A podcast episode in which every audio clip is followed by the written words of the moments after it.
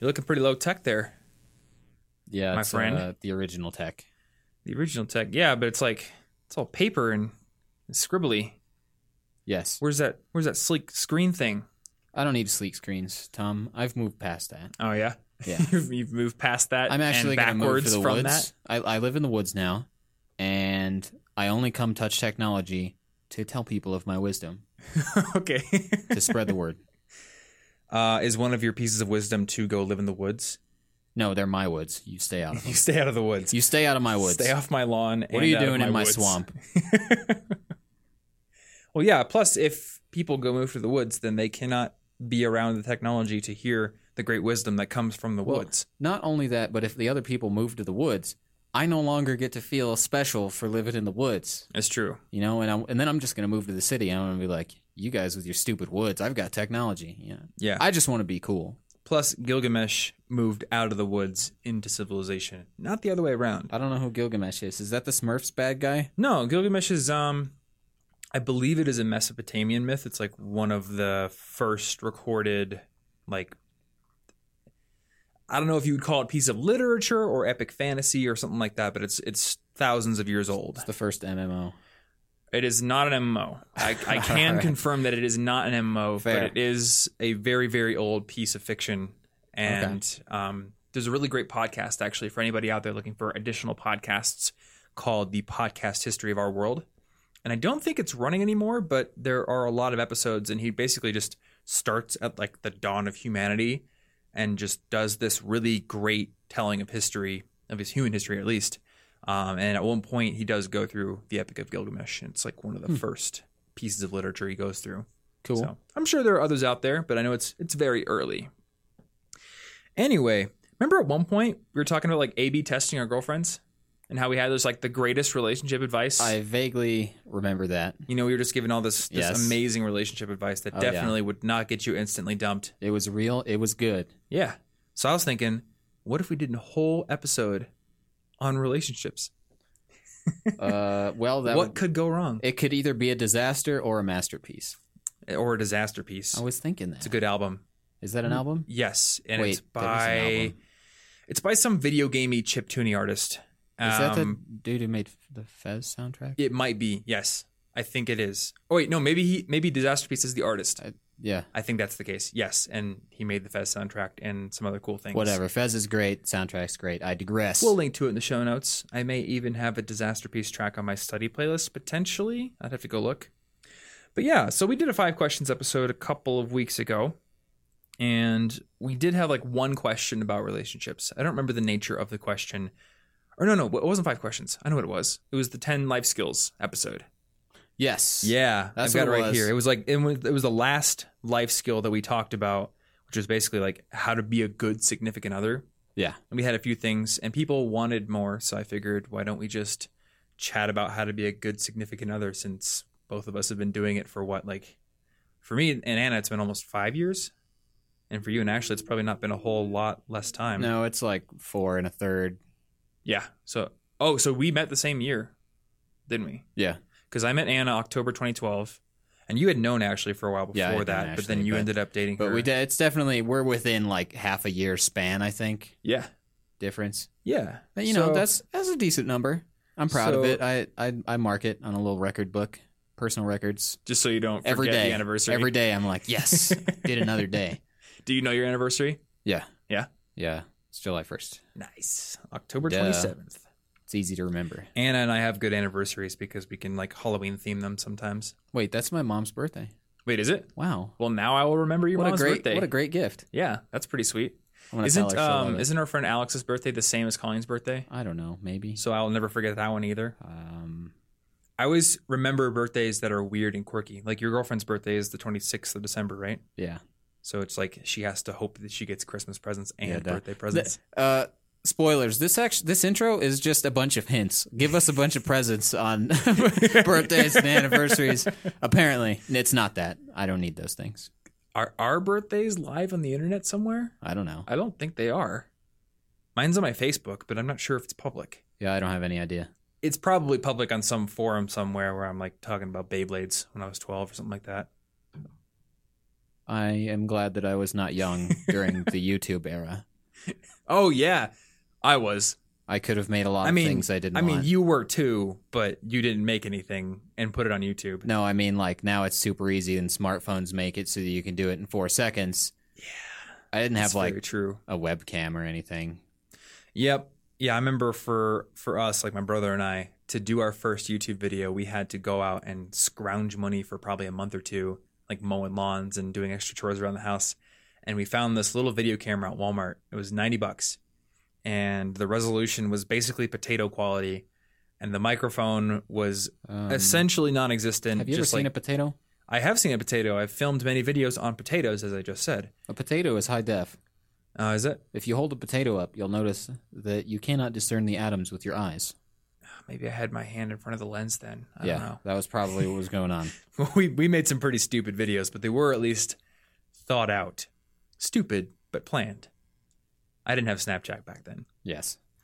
Anyway, Uh, I'm anyway, curious. in, in things that make have more relevance than Yeah. potatoes. And, So I have a few things I want to talk about, um, which have helped Anna and I to stay together for just about five years, and to still like honestly love each other and have like a lot of fun together and be very connected. I'm glad that you said that you still honestly love each other because otherwise, if this episode was like a secret breakup, yeah, I'm just not that happy. I'm gonna be honest. Just It's like that episode of uh, Parks and Rec where they find like the couple that are like each person is from the two sides of the rival towns, and they're like, "We're gonna bring the towns together by showing how they love each other," and it turns out they just hate each other. yeah, but yes, no, Anna and I have a very good relationship. I would assume that you and Ashley do as well. I would assume. You would you assume so? I would hope that you know. The only thing I know is that I know nothing, Tom. She could be faking it this whole time. It's all a trap. It could be. It could be. What, what's the end game in that trap? I don't know, but I'm open to the possibility that I don't understand. It's, it's very true. But maybe that's probably the first good. tip. Be open to the possibility that you know nothing, Jon I'm, Snow. I'm going to say that there is like a 96% chance that that's dumb and that we're fine. Okay. So I'm curious, how did you and Ashley get together? Um, Set the stage here. I hung out with her a lot for uh, the summer after she became single, and then and then I talked to her a bunch when I went to South Dakota, and it turns out she was the only person I talked to a bunch. And then I came back, then we got together.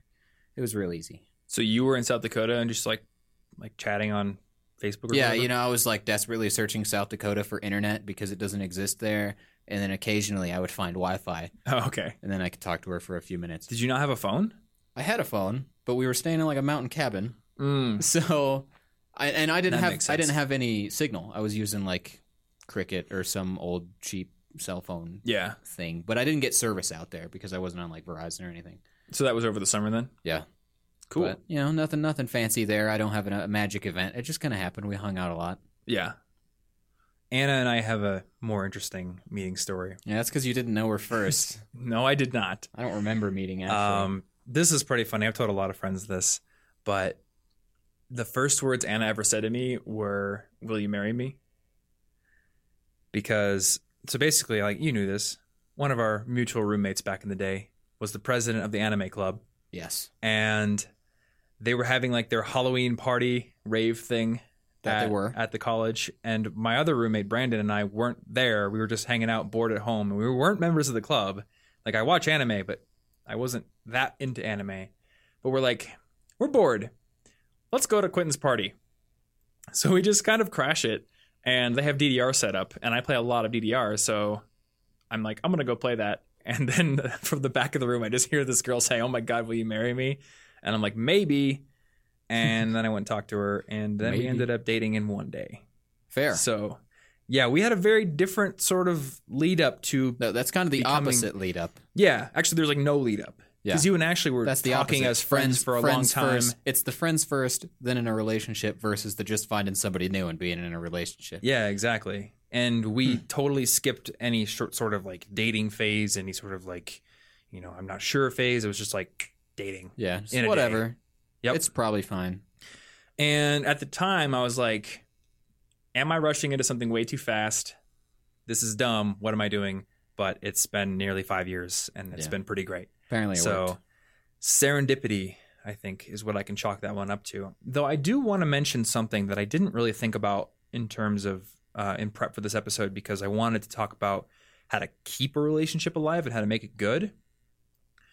But there are probably a lot of people out there who are like, how do I get in a relationship in the first place? No. Yeah, that's probably a good point. And I know this 100% because I met Anna October 27th of 2012. From like January of that year until that day, I had wanted to find a girlfriend. And I just like tried too hard and would psych myself out. And I would like go to bars and try to hang out in places where I thought people would meet each other. And then it wouldn't work. Or I'd meet people I was like not compatible with. And then oddly enough, you go crash a weird anime party thinking that you're not going to meet anyone. That's like literally not even on my mind. And there it is. Yeah. That's how that stuff like works. It's always in like you didn't plan it.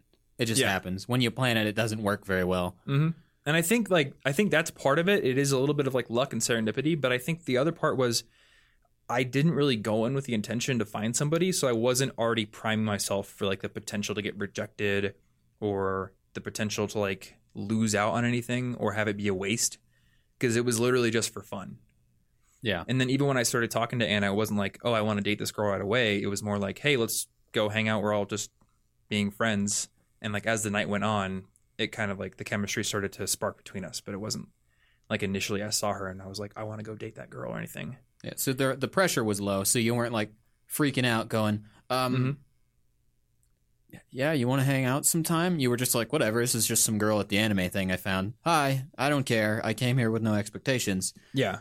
If I if I leave when nothing happened, that's fine. Mm-hmm. and that allows you to actually be confident instead of like freaking yourself out thinking is she going to hate the next three syllables i come up with they better be good Yeah. And I do remember like that night, I think probably because I'm pretty good at DDR, I was feeling pretty confident. So I was able to kind of exude that a little bit when Yeah. we were talking. It wasn't I wasn't timid at all. And sometimes I am. So I think being able to be confident does help. well it's that kind of it's good that you were getting your confidence from ddr because it's that kind of horrible circle of like being really unconfident because you're lonely Yeah. and then being unconfident will keep you lonely Yes. because it's, it's like not attractive to be like super desperate or unconfident and and even if you otherwise are a very attractive and awesome and interesting person Mm-hmm. you're just the first thing you show is your emotional baggage when Yeah. you're like that. Even if you're not trying to, you can like you can feel it, you Mm-hmm. can sense it, and you're like, I don't know what's behind that baggage, eh, but I don't want to gamble. I don't just want to assume it's good, so I'm gonna Yeah. I'm gonna go chill. So you've got to find a different thing to make yourself confident about, not be thinking about relationships, Mhm. and then you actually have a better chance. Well, for me, there was a pitfall that happened before I would even talk to a girl. Because I would go to like a bar, I'd go to some place that was kind of set up to meet people. Yeah. And then I would psych myself out, either saying, like, oh, she's with friends right now. I shouldn't go talk to that girl over there. Or I have a zit on my forehead or some stupid thing. Yeah, So I never even talked to her. But then I would chalk it up in my mind as a failure because I had like gone out that night with the intention of talking to somebody. So even without really getting rejected, I was killing my confidence. And I think that compounds over time. And you just start to get in this rut where you're like, I can't meet anybody. And it's then you start like. Yeah. And then your brain goes forward to like, oh my God, I'm 23 now. And people, you know, if they get to 30 and they never meet anybody, they're never going to meet anybody. And you like just spiral into all this like stupid worry yeah, that doesn't matter and is completely false. But yeah, like it can happen if you just never if you never talk to anybody in the first place. yeah. It's just it's just kind of dumb that it's one of the things where you're better at it if you stop thinking about it Mhm. so much. Did you have a moment where like you had to I guess the first question is were you the person who like initiated the I want to be in a relationship with you Yes. with Ashley? So was there a moment where you kind of had to like put yourself out there and ask that or was it more just kind of like organic? It kind of just happened. It was very organic. Mhm. It it just there was like no doubt. It just seemed right after I got back from South Dakota. It just was obvious. So there was no like risk. I didn't think there was any risk. You didn't have to say anything. Just like walked. We kind of just held hands immediately, laying on the sidewalk. on the sidewalk. We were looking at the stars in a Oh, park, okay. you know, just to paint a really romantic scene. But it became pretty obvious because every other friend had left and we were still hanging out. And it was Oh, just okay. like Yeah, I really don't feel like she's just going to like be like, "What are you doing? Get out of here." Yeah. No, it just it it happened organically. So there wasn't a lot of risk at that point. Okay. But to uh, to add to the confidence thing, I had that problem where I would get psyched out all the time, and the only reason that I ended up confident enough for anything to happen in any direction was because I thought about goals and I was working on other projects that made me feel like I was worth something even alone. And so you without were working those, on internal confidence. I was about to start Powlyglot. Okay, yeah. I was coming up with the design. I was launching it that that summer, Mhm. actually. So because I felt I had a purpose other than finding a relationship, it suddenly became really easy to find a relationship Yeah. because if I didn't, I still knew what I was doing with my life. hmm Yeah, that makes me think of something. I'm all right. So I feel like I'm walking on eggshells with this episode because I view relationships in a certain way, but with this podcast, I try to be inclusive and think about how other people view relationships. Where is this going? So I like I, I feel like I'm getting tongue tied in certain areas because I, I'm like, do I say thing X or do I have to like preference it Oh, with, well- with thing Y? This whole episode needs to be taken through like a different viewpoint because obviously it's yeah. just it's our opinions and our experiences Yeah. and our culture and everything. Like this isn't objective research based evidence really. No. So yeah, I guess let me put that up front. I'm going to talk about relationships in the way that I view them and what has worked for me. And I'm going to try to be sensitive, but just realize that this is an episode through my lens and your lens. Well, th- there's like, no, what other way could we do it? It couldn't be a Yeah. formula. If people want this episode, then they must want our opinions because that's the only. I can't give you a formula. It's Yeah, not going to work. I don't think that works. Swipe on Tinder a whole bunch. There's the formula. I don't know. That's Right. Like, there's going to be weird, subjective, situational stuff. Mm-hmm. So, given that, I feel like you're going to have a better chance of getting into a great relationship if you first work on yourself and you make sure that you have something to bring to the relationship. Yeah. And that seems obvious, but we've both known a lot of guys who don't work on themselves and then you just kind of sit around like wishing that some girl would show up and maybe like just like them for who they are, whatever it is. And I mean that that's a sentiment that sounds great, but then it's just like what what, what do you do? Like what are you doing with your life? You know, you want to have a girlfriend, but what do you mm. what are you cultivating within yourself that's going to attract somebody in the first place? So, so you're basically you're saying that obviously we want people to love us for who we are, at, at least in this time period in this culture, and the question it's not that if you're lonely and you just feel that way that you aren't a person worth loving. It's that if that's the only thing you show, then how can they love who you are? Who are you other than just telling them you're lonely and being sad Yeah. and doing nothing? Who are you first for them to learn to love? It doesn't Exactly. you're like jumping the gun a few Yeah. steps. Like I feel like there's a fine line you walk there with like a incorrect statement, which is like you aren't deserving of love because X, Y, and Z, or because you're not trying hard enough or whatever, which is clearly not true. And if you do these things in your life, you have a greater chance of sparking somebody's interest in the first place and giving them a reason to want to get to know you in a romantic way.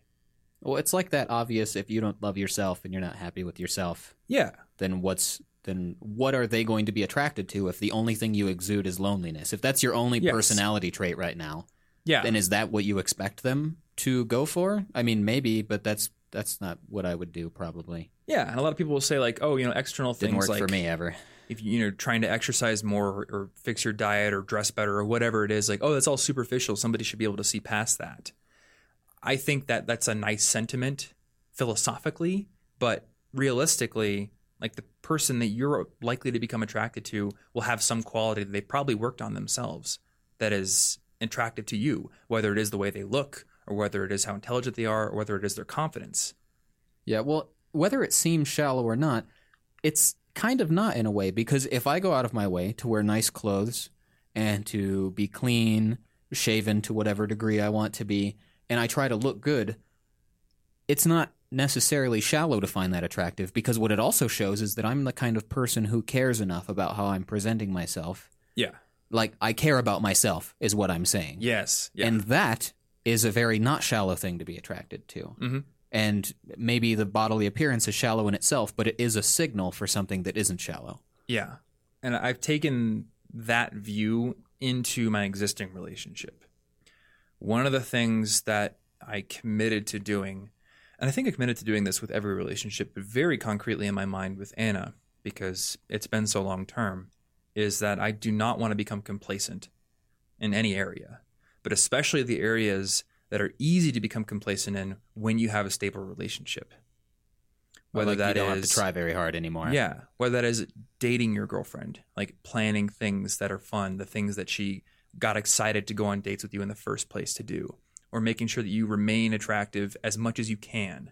Now, it's always like there's always like two sides of the coin because people can say like, "Oh, what if you got hit by a bus or something? Would you still love me?"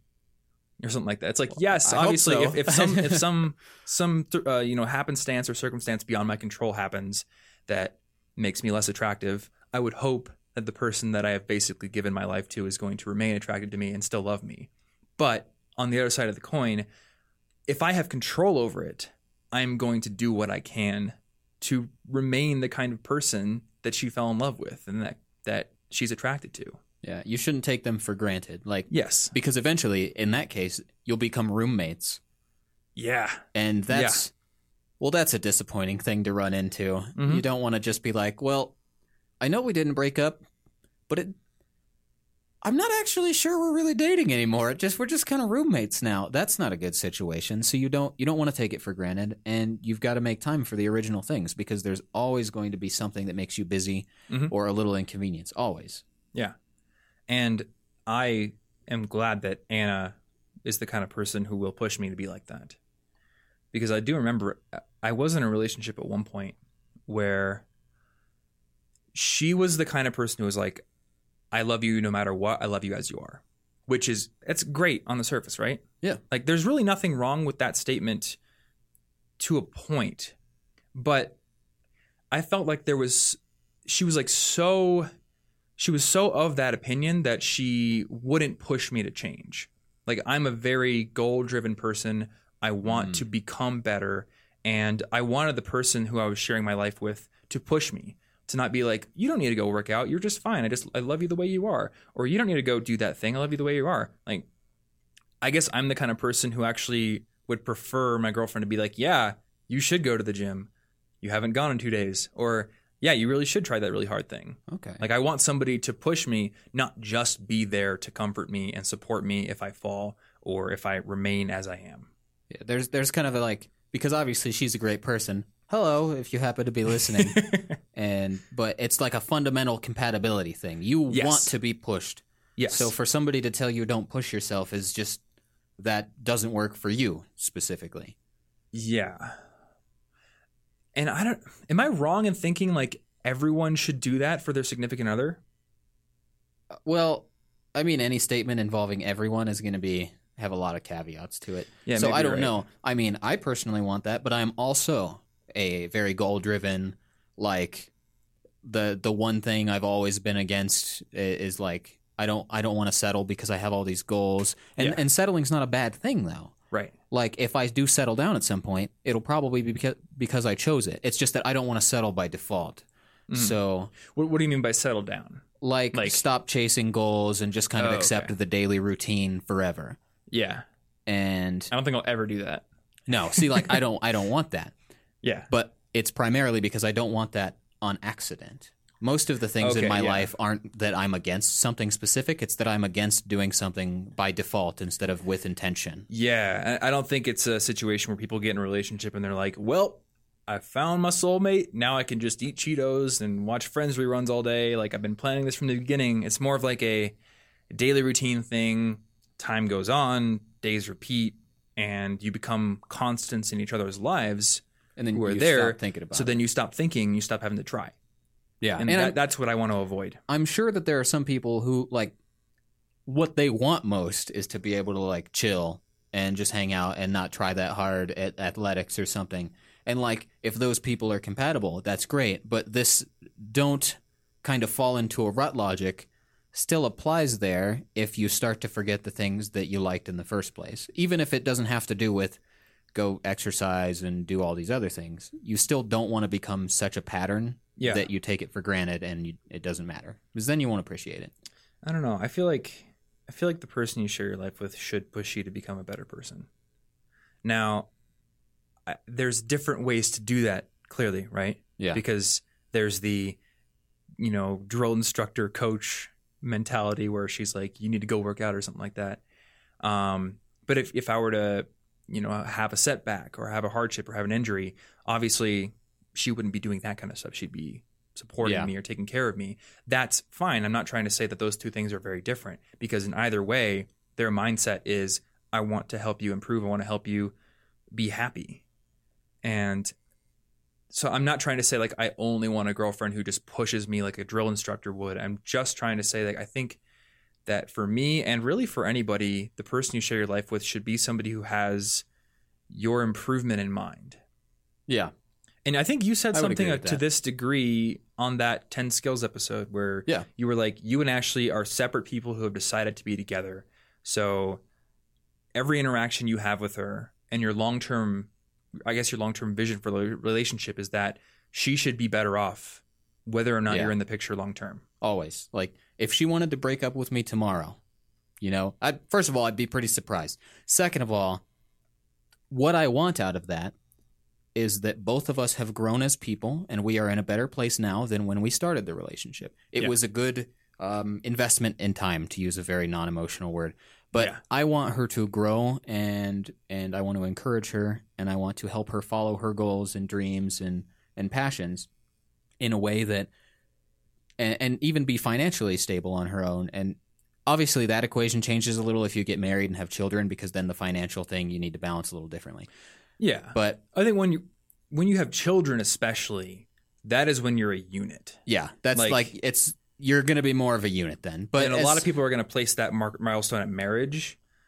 Um, I don't know. My views are kind of weird on this, but I feel like children is like there is now a very strong physical, real world reason that exists beyond the bounds of a government ledger or Yeah. a promise between people. And you know, people out there are going to think I'm crazy for like downplaying those. But when there's a kid, it's like it's a real person yeah, that is dependent on you. yeah, there's a very blatant reason to pool resources together Yeah. and balance things a little differently. So I totally get that. But what I want, financially in, included, uh, what I'm trying to say is that if she left me tomorrow and she wanted to, or I got hit by a bus, or I a swooping pterodactyl combined with a hippopotamus, which You is got watch out terrifying, and what I want is that she wouldn't be like, "Uh oh, um, I've forgotten all skills that I could use to make money and be independent again. So now I guess I'm completely just ruined until I can find somebody else to take care of me." Yes. That's not what I want. Even if I am taking care of her right now or Mm-hmm. in any situation, what I want is that if I wasn't, she wouldn't be helpless. Yeah. I should never leave her helpless because she wasn't helpless before. So that would Mhm. be worse than we started. Yeah, and I, I feel the exact same way as you, and it is why I encouraged Anna to have a job, because like financially we could, we could survive off my income. We could do that whole thing, but we don't have kids, and I felt that it would be great for her to build professional experience and build that ability to be independent if need be. Well, see, that's useful because then what if they secretly, what if your significant other secretly wants to break up with you? They're not happy, but they're also like, what am I going to do? This is the this is the only thing I can do. I can't afford to leave. Yeah. Now, you're both trapped in a relationship that they know they don't want and you don't know that you don't want because if you knew it was broken, you'd be like, well, it's probably a better idea to just like you should end it at that point, right? You shouldn't Yeah. just have one of you invested and the other broken, helpless. Mhm. So I always want to be in a relationship by choice. There should never be like Ashley stays with me because she feels she's forced to right now. Yeah. What are your views on marriage in that regard then? Um, I don't have very strong views on marriage. Um, It's a thing, I guess. If we were married, I would still want to encourage her to be a capable, independent minded person. Yeah. And if we had kids or something, obviously uh, we would be working on that together. Mhm. But I would still want it to be the situation that if I got hit by a bus, it would be okay Yeah. somehow. Yeah, I feel like if Anna and I were married, um, I, I would have that same mindset. I would also get life insurance Yeah. because at that Yeah, point, things like, like that. that is a that is a thing you can set up that will actually provide. Because then you somebody. then you're saying if I do get hit by a bus, here's a very literal thing that Yeah. makes sure you're not helpless at first. Yeah, I think like all the all the eighteen year old people are listening to this like, like what, are you, what are they talking about life insurance?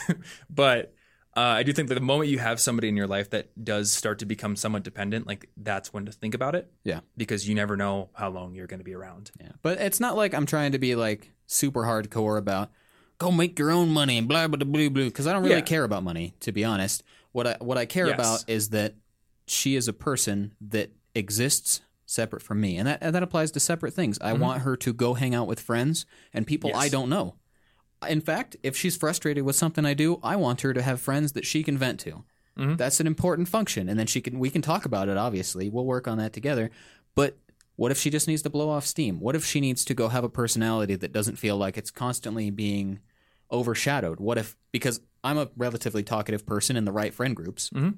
So if she's not in the same friend group, what happens is she'll maybe by default end up my sidekick if I'm not careful. She'll just I'll just talk and she won't say anything. Yeah, That's unacceptable to me. I want her to be able to feel like she can talk. I want her to go find people that do not even know me. She's her own person. She's not just Martin's girlfriend. Mhm. And I, I don't want her to ever be viewed that way. Now we've talked a lot about what we want, and I think like that's a noble want to have, but it is still something you want. Is do you know that that's what she wants as well? Yes. Okay, so I you guys have actually that. like talked about these things. Yeah, yeah. She's she's excited about the idea of of going out to events and meeting people, and she does want that. Yeah, And we both want to make sure, and, and this keeps things exciting as well, because when you've been together this long, it it would be easy to have nothing to say, especially because right now we're both working in sort of a mostly just remote sort of way, and yeah, that means that if we don't intentionally go out and have our own days, what are we going to share with each other? Mhm. What? Hey, you fr- can share remember that time the but- fridge was broken this morning? Yeah, I was there. There's nothing. Is that the conversation that I want to be having? Like, Yeah, I want to be like, what did you do? Oh, I went and met this person and it was really cool. And then I saw this dog and it was the cutest dog I've ever seen in my life. Let me tell you about it. Mhm. I, I want, like, because before you live together, it's easier to maintain that. You have separate lives, you come together on purpose. Yeah. And that's another one of those intentional things. I want to live with intent, but Yeah. I also want to be in a relationship with intent. Yep. We are together when we choose to be, Mhm. but we should also have time to be independent so that we're not just together by default. Because if it's by default, it will start to lose value. Yeah, exactly. So I, I want to get into some other things. I want to talk about like what causes people to break up, what you can do to get ahead of that. I want to talk about some mistakes and things. Um, we have a sponsor this week, Ooh. and because we don't do cool jingle music and have like a hard segue, I don't want to get into like really heavy Yeah, stuff yeah, yeah. before doing do, that. do, do, do, do, do. yeah, Sponsor exactly. time. Sponsor time. Look, There's the I have a jingle. I just made it up. That's a pretty good jingle. You got to copyright that thing. Yeah.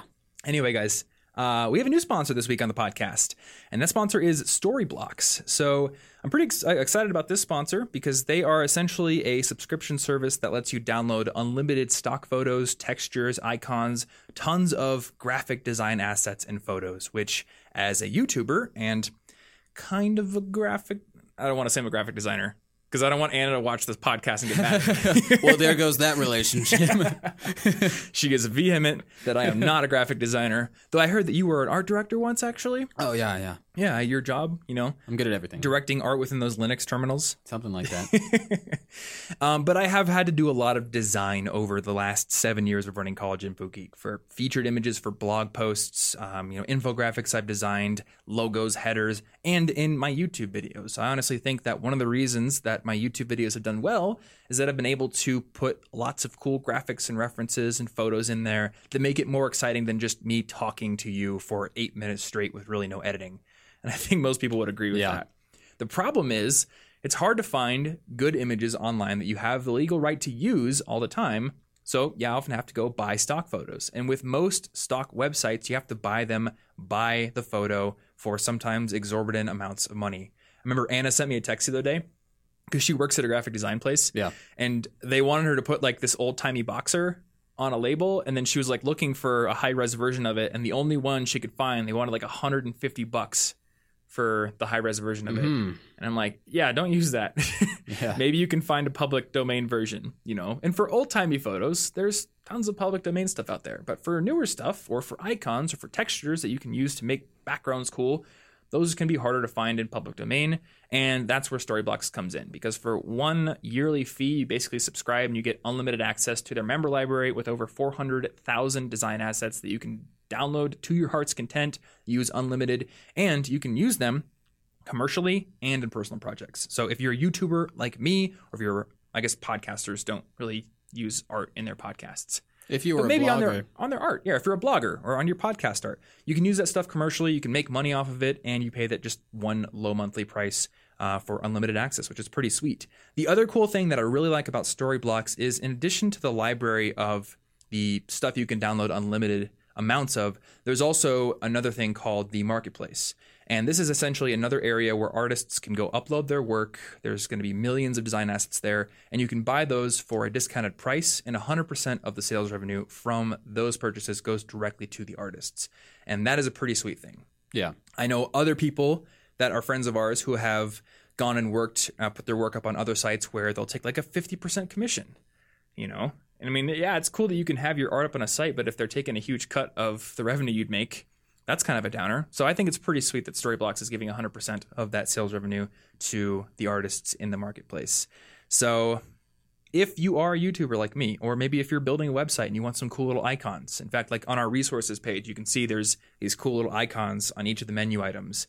Yeah. Um, we had a lot of fun designing those. That you can go over to storyblocks.com slash college info geek. And for those of you listening here that can't see the URL, it's S T O R Y B L O C K dot com slash college info geek. And that'll get you a seven day free trial where you can download as many images as you want, try it out, and see if you like it. So definitely check that out. We'll have that link in the description down below or in the show notes for this episode. And thanks to Storyblocks for sponsoring this episode. Boom. Is it blocks dot com? Did I not spell it right? I don't think you pluralized B. L O C K S. Blocks. Yeah, Did I say C K? put, put an S on the end of that.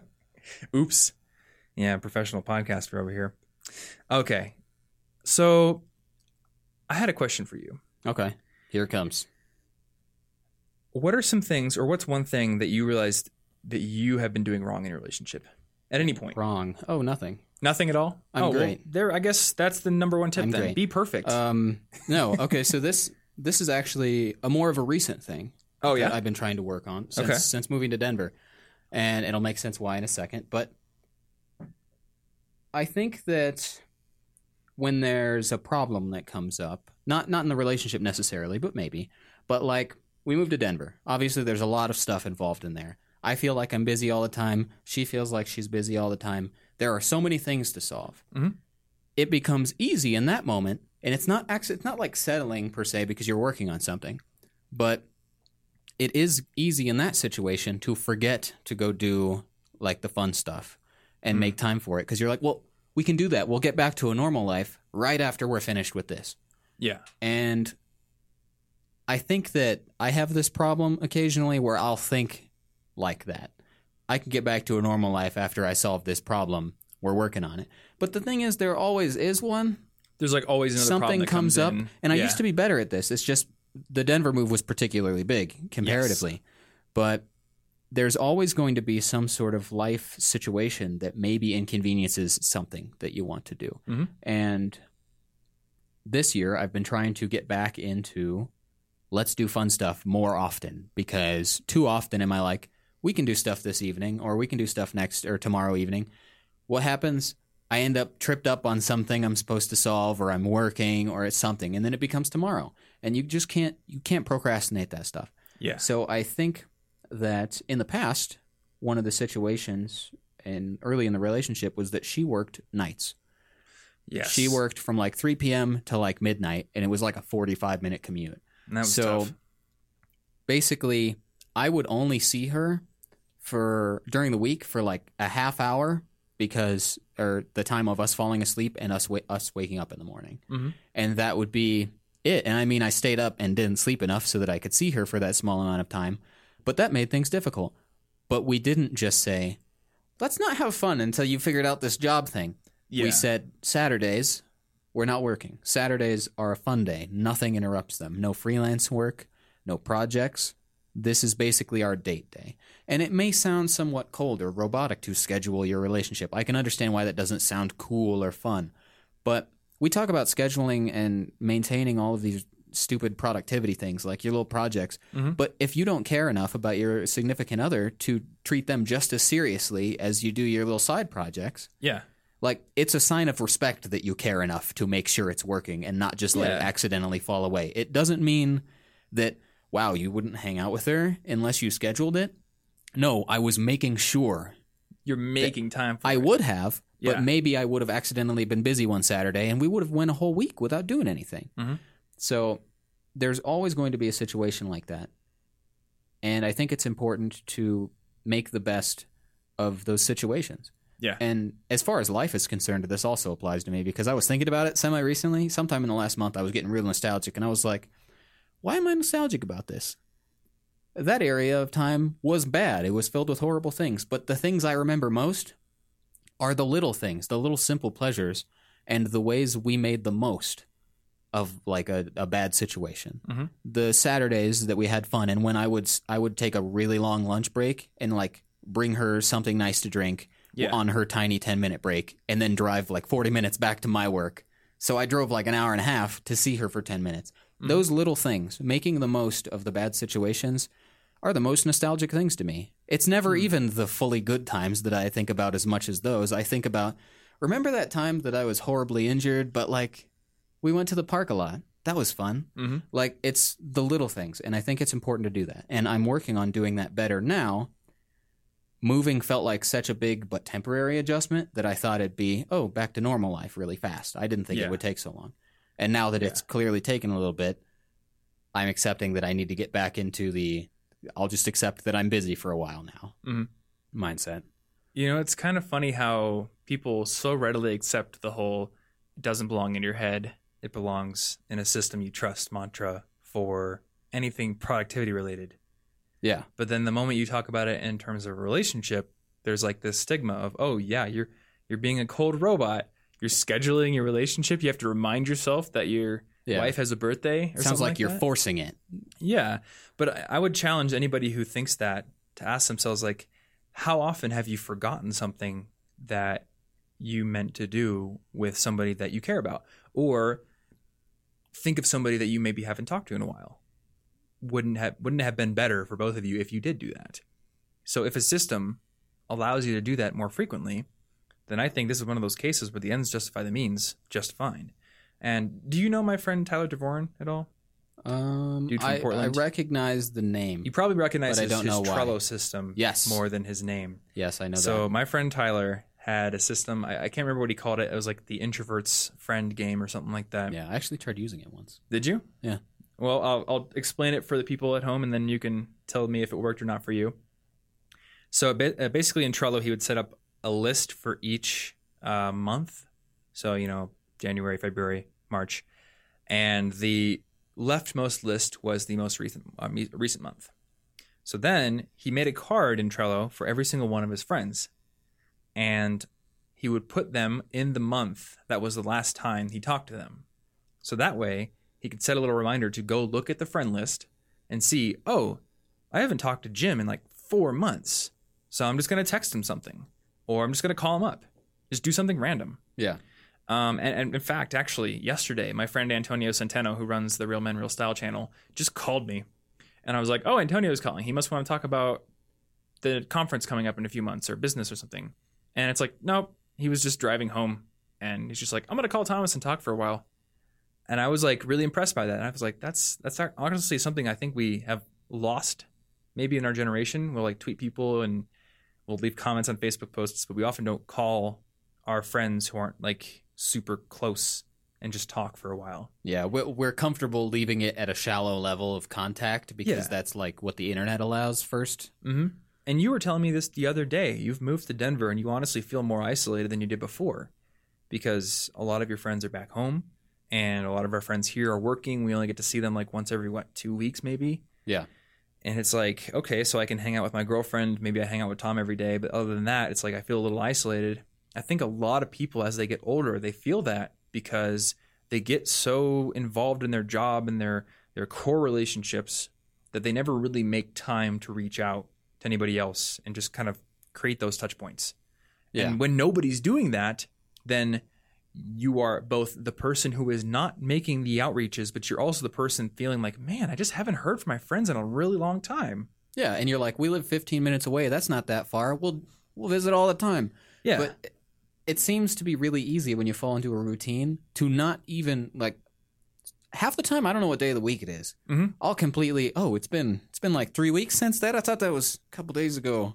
Yeah. That's weird. Time is all messed up now. When you, when you get into a routine, it's hard to notice. yeah. It's, oh man, I haven't seen that person in five months. Yeah. Sorry.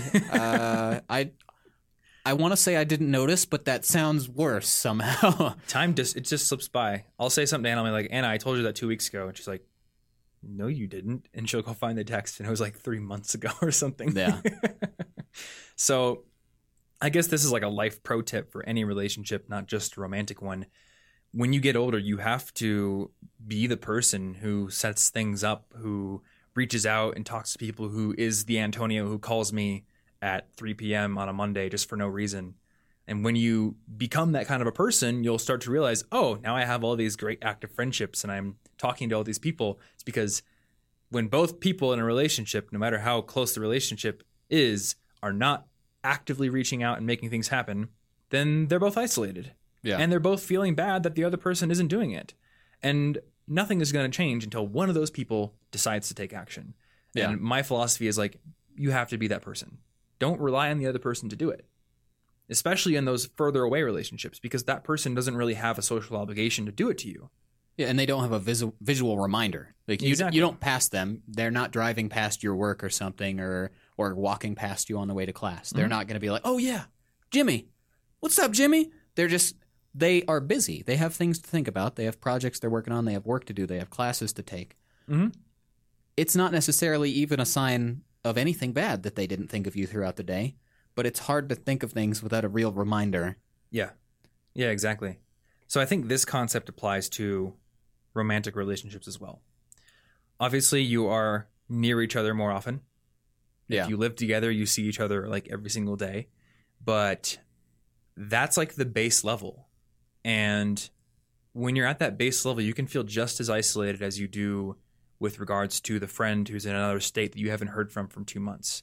Sure, your girlfriend's around, but maybe you feel like, I really feel like she's kind of checked out or she hasn't really done anything So special not, for me in a while. Really there. Yeah, and then you have to ask yourself, like, well, what have I done recently that has been above baseline? Have I, you know, planned a date night or done something to surprise her or cooked her dinner or something like that?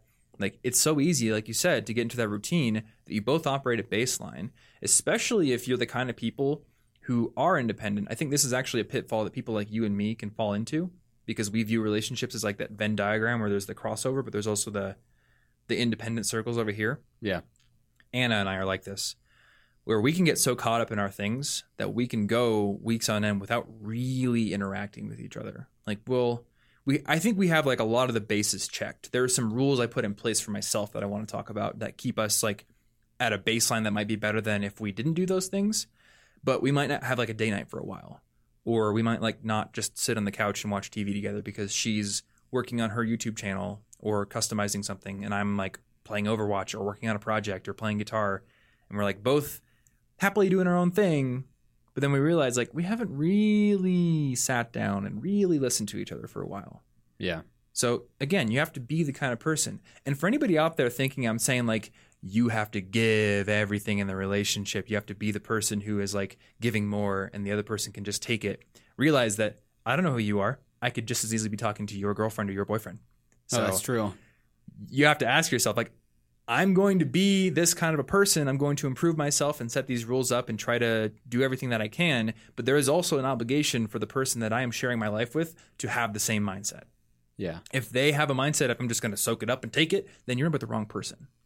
Yeah, if if you decide to check back in, you're no longer just kind of a ghost living in the same house with somebody, Mhm. but they refuse to do the same after you've continued to reach out, then like that's not going to feel good naturally. Now we have to put a caveat here. We can't move on before we before we put a caveat on this.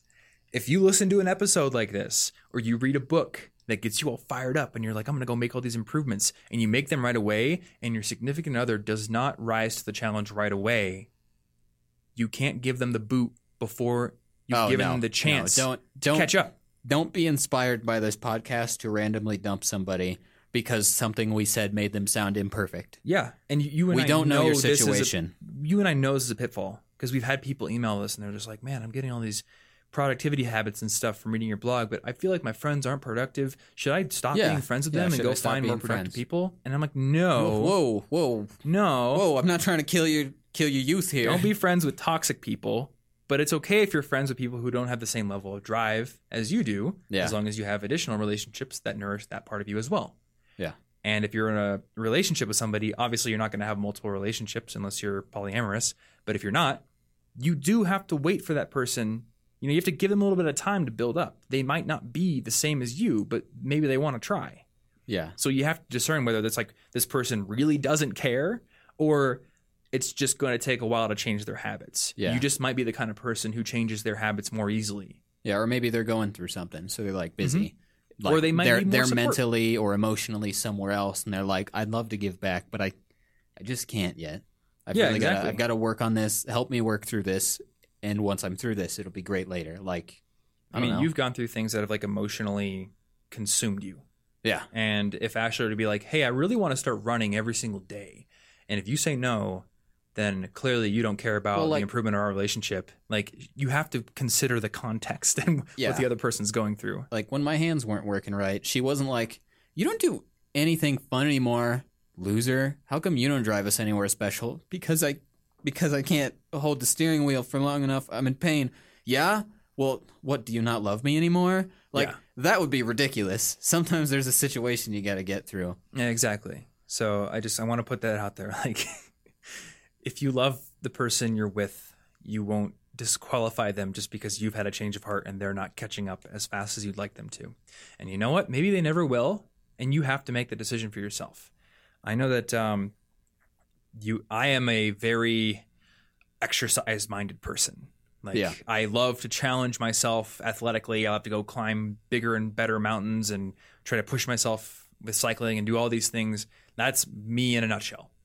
And Anna is not the kind of person who is going to decide independently to go exercise like I do. She's not like, I'm going to go put in 30 miles on the bike on her own. She just isn't like that. But the key thing is she's willing to go exercise with me if I provide the motivation.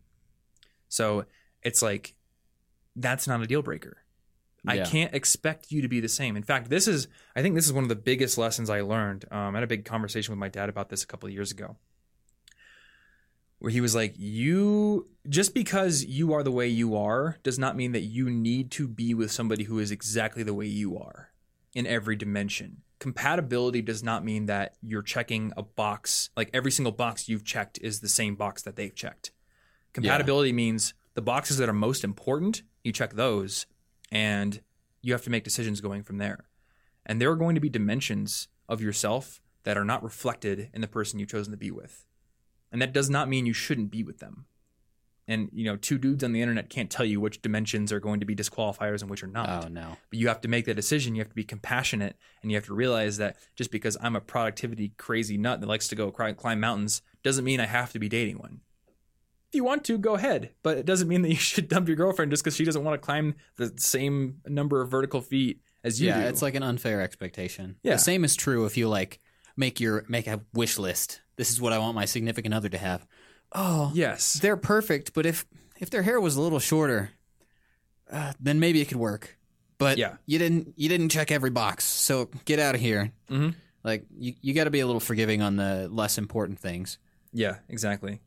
So I want to um I want to talk about a few mistakes I've made that I've luckily been able to rectify. Yeah, Uh and like you like we just said, like you can't expect your partner to be the same as you.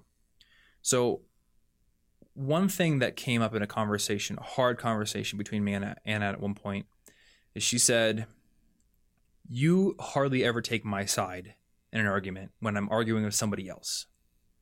And for the longest time, I would always tell myself, it's like, well, when I don't take your side, it's because the other person's side is more logical or it's just a better argument. And I don't want to like give you an unfair advantage because you're my girlfriend. And she would say, like, I'm your girlfriend. You should support me. And I always like wrestled with that. Like, do I just unfairly support her even if she's wrong? But then we we would contrast it to arguments between other friends or like maybe we talk about something somebody we know that is doing and it's it's wrong or it's bad or it's a habit they need to they need to kick. And I would often say like, "Oh, well maybe they're going through a hard time in their life right now." Or maybe they just they don't have the same advantages that I have. And I wouldn't give that same compassion to Anna when it comes to things that I felt that she needed to improve on. So eventually I realized I'm holding you to the same standard I hold myself to just because I'm dating you. And I don't Mm. hold my friends to that same standard. So it's almost like I've built this expectation in my mind that if you're going to be with me, you have to be to the same standard that I hold myself to. And that's not fair. Yeah, because naturally you're going to hold yourself to a higher standard. Exactly. Yeah. Whenever Because you're that kind of person. because I'm not the kind of person who makes an excuse in my head whenever I'm having a hard time. I'm the kind of person who's like, okay, Tom, what are you doing wrong? You got to figure this out. You, obviously, you're doing this and you need to make a change. But you can't apply that to the other person. For one, they don't always need just a solution handed to them or to be, you know, pinpointed what they're doing wrong. Sometimes they need some compassion and they need some comfort, they need some support. So I've had to tell myself, okay, when there's an argument, don't hold Anna to my standard because I will beat myself up more than is probably healthy. Yeah. And I can't do that to her. no. That doesn't work at all. Um, and on a similar note, now this is something I learned far before I started dating Anna, and it was very helpful to learn. And I think this is something that a lot of, I think a lot of guys have this problem. Uh, the problem is, you know, girls might have this problem too, but I, I honestly think more guys than girls have this problem where their significant other will come to them with a problem. They're having a crappy day at work or something went wrong and the immediate thing in your head is, well, here's how to fix that. Oh, that is the stereotype. Boom. Yeah. Solution. I honestly think guys do that more than girls do. I do. And in that moment, because you are the person they love the most, that is not what they want from you. They want you to say, that sucks. Or, man, I'm really sorry that happened. Let's go watch Parks and Rec for five hours and eat popcorn and we can deal with it tomorrow. Yeah. Unless they're specifically looking for advice or Yes. that's the mindset they're in. You you don't want advice if you weren't mentally looking for it. Mm-hmm. Like regardless of how good it is. Yeah. So if they come to you and they're like, I don't know how to fix this problem, can you help me? They have just asked you for a solution. Now you can provide it. Yeah. But if they just say, I'm really mad because this person said this, or I'm really sad because this happened at work, don't provide a solution right away. It's not what they want. They can't even fix the problem right now anyway. Yeah. So just comfort them and be like, yeah, that sucks. Take their side for a while. Yeah, if you're just And like, then- "Well, do this." Well, yeah, I'll try that, but that doesn't help at the moment. Yep. You know, so my brain, if I were if I were listening to a podcast like this, my brain would go, yeah, but what if they never want to solve the problem and I just have to constantly provide support forever and I'm constantly enabling them to do the stupid thing they're doing? Again, there's balance to be struck there. If you are the person who is constantly providing support and you see that they're never improving, then maybe it's time to get tough. Yeah, well, in those situations, it's going to be a lot better to have an honest conversation, but you can't have a conversation or give advice or do these kind of things. That that dialog Mhm. belongs in a different context when they're emotionally calm. When you're emotionally calm, Yeah. you don't want to talk about things that would be better served with a level head when you're stressed or emotional or, or a problem went wrong. Yeah, exactly. And I know that, that that happens with me all the time. There are certainly times where I'm not ready to solve the problem and I just need to like chill, meditate for a little bit. Mhm. And then I'm like, okay, how can I make sure that doesn't happen tomorrow? Let's think about this. Yeah. But if you get me in the middle of the problem, I don't want to hear that. I'm freaking out. exactly. I'm freaking out. I'm not ready for this. Give me a Mhm. few minutes. Yeah, you got to give people some time to just climb out of that valley of sadness, get a clear head, and be receptive to any solutions Yeah. that you might have. You know, and then in that case, it's always like, "Hey, how can we do this?" Not you need to do this. But yeah, you're not you're not supposed you. to be their dad Don't be their dad. unless that's what they want. You know, whatever. That, that actually that's a pretty good segue into the next thing. Oh, good. Okay, I don't know what that means. not their dad, but another thing that I have learned is there are different types of relationship dynamics. And it is based on what each person wants. And by that I mean it is 100% okay to have a completely egalitarian relationship where both people come together and they make the decisions together. And it is also 100% okay to have a relationship where one person is the leader and they make deci- decisions and the other person follows. Both are completely legitimate relationship dynamics if both people want that. Oh yeah. So I think this is another thing that a lot of guys these days struggle with because there's all this stuff going around about like how everything has to be equal and I think a lot of guys are stepping on eggshells with girls. And they're just like they're afraid to to be assertive, to be really confident. And you know what? I want to apply this to both genders, but this is just again through my lens with my relationship.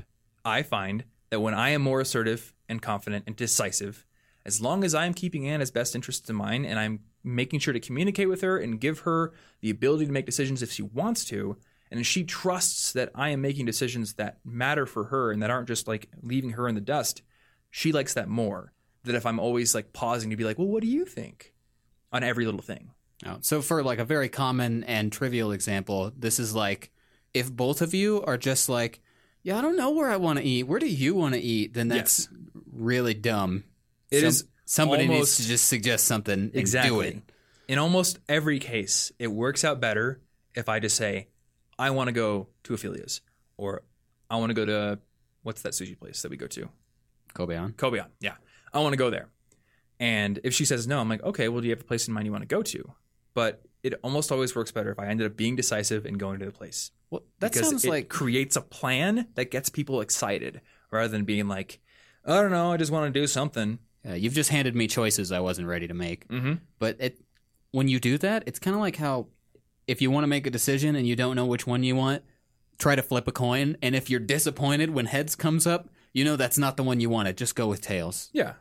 Yeah. So if you if you say um, you know, I want to go somewhere and your girlfriend's like, I don't want to go there. Well, obviously Well, now, now you can now have you the know. discussion. You've made Yes. it easier for them to know. Do they want to go there? Mm-hmm. No, no. You said let's go there, and I I felt no. Yeah, exactly.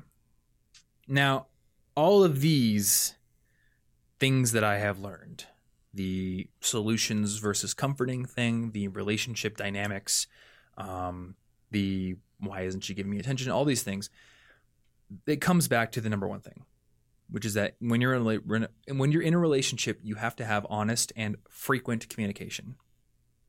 I think this is Yeah. the thing that people fail at the hardest. They don't communicate. Um, in fact, I honestly, I, at one point in my life, I broke up with a girl because I had like built up all these things in my mind, but we never had Oh, the no. hard discussion about it before. I was just like, I came to the conclusion like I have to break up with her, you know. And in hindsight, I'm glad that I did because we weren't right for each other, but I'm not proud of the way that I did it because we never had MySpace comment. We never had the hard dis- not a MySpace comment. Didn't do that. Very We fortunate. we are done. Broken heart. we over. Yeah. Sorry. No, I didn't do that. I went to her apartment. We had a discussion about it, but it was Okay. the dis- discussion started with we need to break up, and that was the wrong way to do it. Um, so I went to an event a couple of weeks ago in New York City, put on by this company called Intercom, and I don't know if I talked about it in this podcast. Sorry for repeating myself if I did, but the I think it was the founder of the company was giving a talk, and he was talking about you're gonna have employees who are not either in the right role or they're not performing to the standard that you want them to perform at. Now, the right way to handle this kind of a situation is to talk with them frequently and have the hard discussions. Be able to say, This is hard. As a person who employs people, this is hard. It is very difficult to come to somebody who you like and say, You're not performing up to the standards that we need. You're not doing your job Yeah. because you don't want to feel like a jerk. You know, and this person's a nice person. You don't want to hurt their feelings, but you have to do it because the alternatives are worse. First alternative is you just fire them.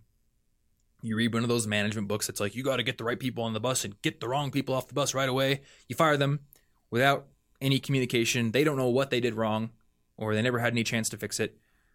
So that makes you a stupid manager. Yeah. Or number two, you never want to confront the situation, so you just let them continue to tootle along in their role that they're not good at, they're not performing at, for the best years of their career. They're wasting them. And not only they're wasting the best years of their career, but the fact that they're in the wrong position or maybe they're the wrong person for the team is going to hurt the culture in your company as well. Everyone loses. Everyone loses. Um, there was another talk that I went to, the founder of Patreon. He talked about how he didn't have the guts to fire somebody who was not good at their job and also didn't fit in with the culture, like was a jerk or something like that. He didn't have the guts to fire this person. So he waited for like a year to do it, finally did it. And then once he did it, he had employees come to him and they were like, Why didn't you do that sooner? We were miserable working with this guy. And I think he actually said that he had people quit Wow. because of this guy, because they refused to take care of the problem. So the people left because they didn't want to be part of it and they didn't have any control to fix it. It was Jack's job to fix it. He was the one with control. So that is the kind of mindset I think you need to take with a relationship. Um, before you decide that it's over, or if you are going to take the opposite tack and just decide that it's it's fine, it's whatever, be willing to have the hard conversations and have them early and often because the earlier you have them, the less hard they are. Because if you wait, now there's like resentment building up. Like, why didn't you mention this earlier? Why did you let me go so long thinking this was fine? yeah. If you get into it early, you just it could be little things like, hey, I think you're, you know, being a little bit messy. Can you please clean up your stuff more often?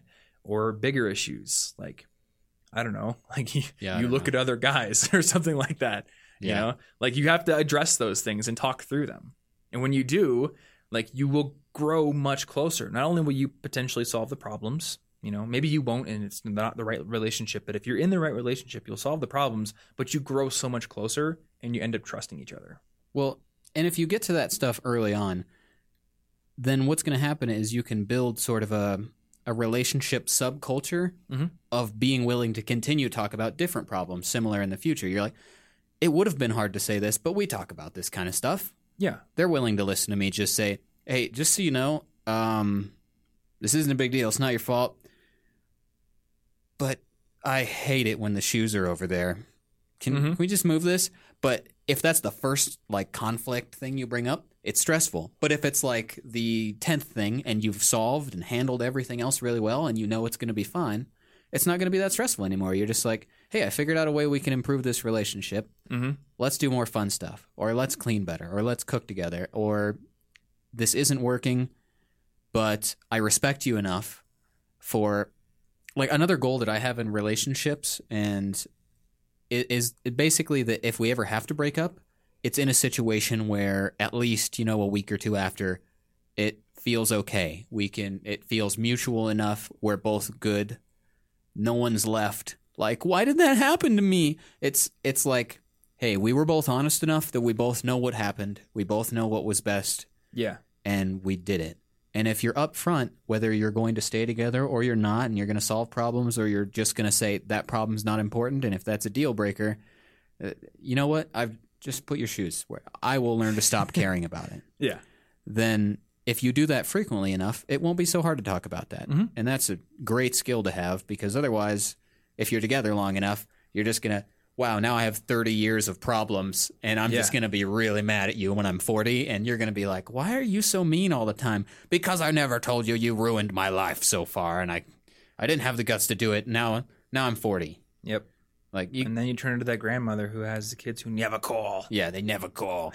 You got to, you start now and it will be easy to maintain this healthy sort of conflict resolving mindset Yeah. going forward. it's an important dimension of trust because th- there's different types of trust. I would trust you to catch me if I was falling, or I trust you to not blow up if we bring up an issue. You shouldn't And have, to walk on eggshells all the time around exactly. each other. You should be able to talk candidly. And It's a good Anna and. I have learned this. Uh, in fact, there have been two times in our relationship where we've nearly broken up. And both times were, I would say, my fault. And it was it was not my fault in like I did something and she wanted to break up with me. It was more like my fault in that I let things that I didn't like start to spiral in my head Mm. and didn't communicate them and then sort of like lost my passion for the relationship didn't break up with her but like it kind of it would eventually come to a head where she'd be like are you even into this and the, so the first time i was younger and stupider and i think we ended up like taking a break for a day and then we came back and we were like we don't want to break up had to talk about it. The second time actually happened sort of recently. Um, but we didn't do it that way. It was more of like a what what's going wrong in this relationship, and she like straight up asked me. She's just like, "Tell me the things you don't like about me." Like just straight up say them. And I I hate having to say those kind of things. Like I I hate the idea of hurting somebody by saying something hurtful is just awful. It's like the most repulsive thing. But breaking up would be worse. Yeah. It seems easier because you're just like, oh, we're just separating. I don't have to say those hurtful things. But it's it's worse. It's so much worse. Yeah, Especially when it's it been doesn't five even years. teach you to solve things. That's just running from problems. Exactly. And so one thing I realized is I'm the kind of person who will see a small trend and extrapolate it to the moon. Yeah, So, Yeah, you know, I do for example, it's like two days in a row you didn't work out. It's like, oh, you're never going to work out again. You're going to become lazy and I'm it's going to be horrible. It's like, no, maybe there's something else going on. Or maybe people will change when they're given a reason to change. yeah, And it's not me trying to say like force you to do things that I want you to do, but people often realize they should be doing things. They'll get into patterns. They know it's unhealthy, but there's really no impetus for change. Did you ever read about the Rhode Island hospital? no, It was in The Power of Habit. I'm not sure if you've read the Power I have not read that book. I've skimmed parts of it. So there was this hospital in Rhode Island where um, basically lots was going wrong. The doctors had a ton of hubris. They wouldn't listen to the nurses. They wouldn't go through checklists, and they kept doing like they like kept screwing up surgeries, and like people were dying. I think I know this from a different book. So oh, it might have been in Essentialism. I can't cool. remember, Good anecdote. but uh, I think there was like this expose done on it, and it was like boom. Now there's a reason to change because now the public scrutiny is on you. Uh, Rahm Emanuel, who was, I believe, Barack Obama's advisor or had some cabinet So- position, somewhere in there. he said never waste a good crisis. And like he wasn't saying that in a heartless way, like, oh, don't, you know, look at crises in an opportunistic way. It was more like a crisis always causes people to want to make changes. Uh, it's know, a motivator. Change makes people want to make changes. There's research that people tend to switch their breakfast cereal when they move to a new house. Like people don't break out of their routines unless they're given a reason to do so. And having a hard conversation like that is a reason to do so. Yeah. So, and you know, I gotta say, like Anna and I were, are, like, we had a good relationship, but it was like a little bit like, like muted for a while, and That's then it was like muted. We had this dinner, and something came up in the conversation that was like, she thought it might be a deal breaker one day, and then that ended up leading to like, you know, like, is this still working out? And I was just like unwilling to say the things that I wasn't happy with in relationship until she finally just told me like, say the things you're not happy with and I said them, and it was painful for like 20 minutes. It sucked. And then we came home and we talked about it. We talked about ways to fix it. And then I said, okay, what do you not like that I'm doing? And she candidly pointed out the things that I didn't like, or she didn't like that I was doing. And I was like, wow, you're right. And maybe some of the things I was doing was causing you to do the things you were doing. So maybe it was my fault Yeah. in the first place. So those issues were aired out. The dirty laundry was aired out. And now it's like, okay, now we have a reason because we've grown closer. We now trust each other more. But now we have like this this event that's like we can look back on. We're like, yeah, we want to improve from there. We don't want to go back to that muted Yeah. time before that. It's like, let's make it so much better. And it's been so much better. Yeah. Like, I, I feel like this has been some of the best time in our relationship for a long, long, long time because we had those hard conversations. Well, those things are they're really important to have and as far as being willing to candidly say what you don't like about another person, I find that very important even on the other end of it Mhm. because like I will feel a sort of bitterness or resentment if I find out you've hated this for like 6 months and you just let me make you unhappy every day. Why would you do that? Yeah. Just I don't want to make you angry every day. Mhm. Just tell me to fix the problem before I feel like I'm ruining everything because you just didn't tell me. Like Yeah. even if I'm the one causing the problem, I want to know or Mm-hmm. now you've caused a problem by refusing to tell me about a problem. And I think this is something that we have to remind ourselves of because in the moment when it happens, it's really easy to rationalize not saying anything. Like Oh, we yeah. usually don't say, I don't want to start an argument, so I'm not going to say this. We usually say, it's not a big deal or she's just tired today or whatever it is. Like there's there's always some reason in the moment. But they don't get that. they don't understand that you just had that little interaction in your head where you were annoyed and then rationalized it away. Eventually it comes to a head, then they realize, wow, you've been annoyed by this forever, like you said. Yeah, that sucks. And you're like, I've been happy for the last six months. You've just been kind of bitter at me every day. That's great to find out now that I have to go back and change the canon in, of our relationship. Mhm. I thought that was a good time, but I guess it wasn't. That's pretty frustrating because it feels like you're wasting time. So the Yeah. sooner you can get to a point where you're comfortable being candid, Mhm. like the better off you're going to be. Yeah. And I want to share something that has helped me with actually going through these tough conversations. Okay. um, or anything like this, I will mentally jump forward about an hour in the relationship when I'm considering my options. Okay. Because what that allows me to do is number one, it allows me to realize that whatever pain or embarrassment or hard conversations we're going to have in an hour, it's probably going to be over. It's probably going to be fine.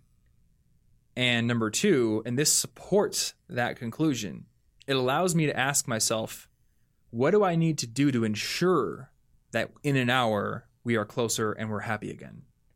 Mm. because it, it becomes so easy to say you get in a fight with your girlfriend. Yeah. She says something that is hurtful to you. The first thing that comes to your head is a defensive, snippy answer. Maybe it's even like a better put down than she used, and you're just like, ah, I'm gonna win this interaction. yeah, this is a burn, it's a sick burn, even. And then you use it, and you're never happy because either she comes back with something even more poisonous or she cries. Either way, you're Yeah, just like, oh, You just made it worse. what have I done?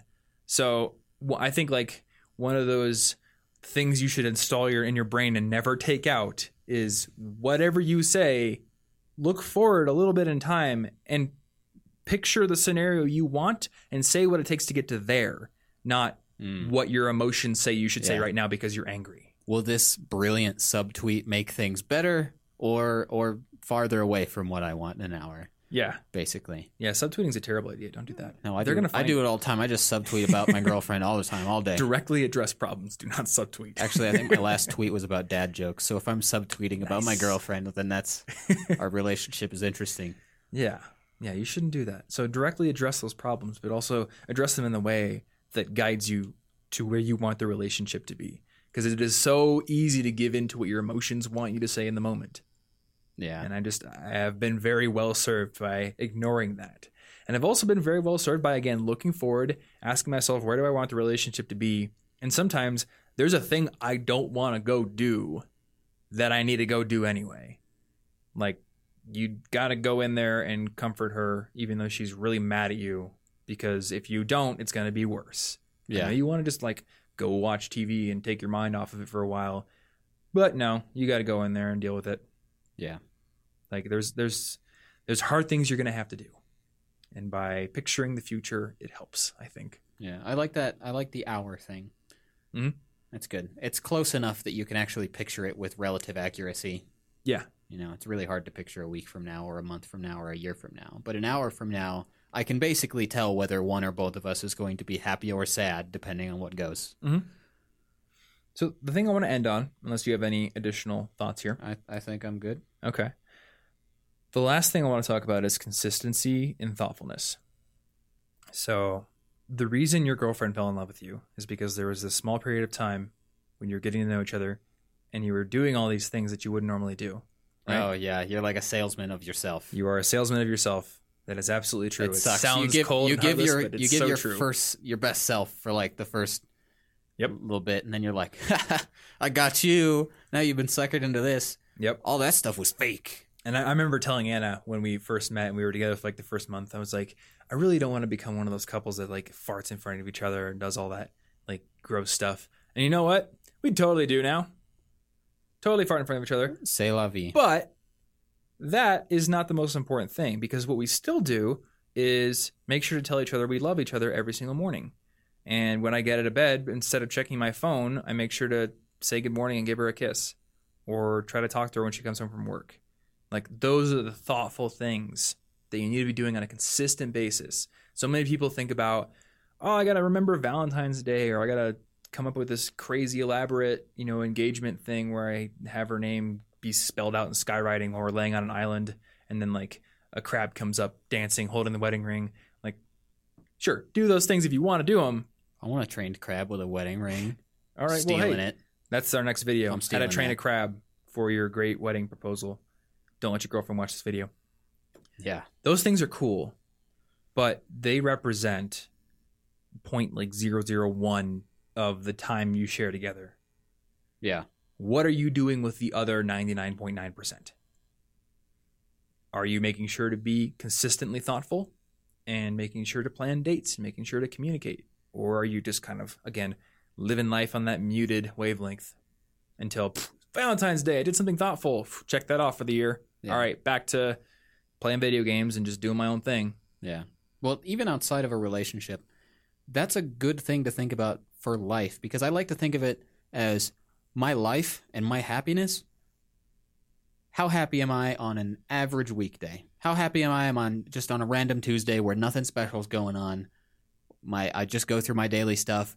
Do we go on a fun date? Do we make a dinner? What is the average day like? Because the average day is more or less your life Yes. the special events are such a small part of it that if you're counting on those to make up for like a very low quality average day, it won't because you're going to get a lot of joy on those days. Mhm. But the consistent happiness in your life and in a relationship is what does the average day do for you? Yeah. Is it good, bad, or completely ignored until a holiday tells you you're supposed to love somebody? Mhm. Man, if I didn't have all these companies telling me to buy fancy stuff, I would have forgot that I loved her. Whoops. Like Yeah, that's exactly. that's not how it should be. hmm Yeah, and I mean, there are always going to be tough days, tough weeks sometimes, but Yeah. keeping that ideal in your mind of making the average day better for him or better for yeah, her. the average should go go up. I think that's a pretty good episode. Yeah, and obviously, if there's you can disagree with whatever. This is through our stuff. I would This is love to hear the- people's opinions in the YouTube comments. This is the this is a hard kind of an episode to do because it requires a lot of candid thought, a lot of introspection. What Mhm. am I doing wrong? Uh, it's you know it's difficult. So hopefully you got something out of this. Yeah, this would be like if there were one person sitting there and we knew who that person was, it would be a different conversation because we're like trying to again we're we're being candid that this is coming through our perspective, trying to but we're trying to like, our experience. and then make it applicable to a big audience, and that's tough. You know what? And there's there's beliefs that I apply to my own relationship that I'm not going to say apply universally to every other relationship. So Yeah, we're trying to strike a balance, but if you're watching this on YouTube, or I mean, or if you're on the audio feed, you have access to our show notes, to our email, to whatever. Let us know what you think. I think the YouTube comments are a great place for it, though, because there's potential Oh, for yeah. discussion between lots of other people. Um, and thanks for listening this far in. I have no idea how long this episode is, but it felt like a pretty long one. yeah. I don't know. It's a pretty good one, though. Um, this is episode 177, so you can go find the show notes at cigpodcast.com slash 177. Or if you're on YouTube, click the link in the description down below, and you can find links to anything we talked about and ways to rate and review this podcast on iTunes, which is a great thing to do if you want to support the show. Definitely helps us bump up the rankings and gets the show out to more people. So thank you if you do that. Um, one recommendation that I'm going to give you guys, which we'll throw into the end card, is we have an episode that we did a while ago. I don't remember the number now, but it was an I'll analysis on a book called The Art of Loving. Oh yes. So I would say that that is the closest episode to this one that we have done. And if you That's want true. to hear some more stuff about love and relationships through the eyes of a philosopher who's really famous, um, then that's a pretty cool episode to check out.